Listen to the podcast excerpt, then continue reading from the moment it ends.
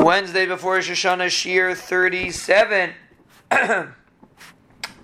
so, Rab Leibele Eger says, he explains the purpose of the Shofar on Rosh.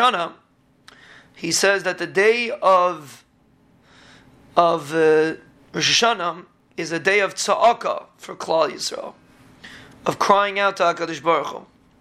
And the main tza'aka, the main cry that's makubal, is a tza'aka that comes from the pnimius of a person.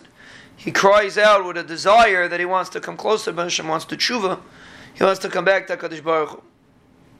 And that's the inyan of listening to the shofar. What does it mean when a person listens? He says Shmiya is a person shuts down. He doesn't talk, he doesn't do anything, he just listens. Listening to the shofar is basically being mevatel everything that you're doing to the ratzon of the Ribbono Shel Olam.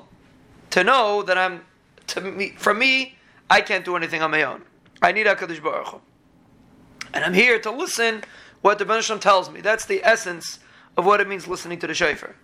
To train yourself to listen, so to speak, to what the Ribbono Shel Olam wants. And that's how a person comes closer to HaKadosh Baruch Hu. By being a shemeah, lishmoa kol shofar, by listening the shofar is a is a remez to the concept of being muchan to listen to the Ribbono Shel Olam. The Ribbono Shel Olam is constantly talking to a person. Every situation that happens in a person's life is the Ribbono Shel Olam talking to him. If a person listens to what Hakadosh Baruch Hu says, Be'ezer Hashem will be zeiche the zchus of the shmiya. Shebezer Hashem bring us only rachim and chesed, v'nei chosei, v'nei kosei, v'nei choseim, l'chayim, toivim, aruchim, l'shalom.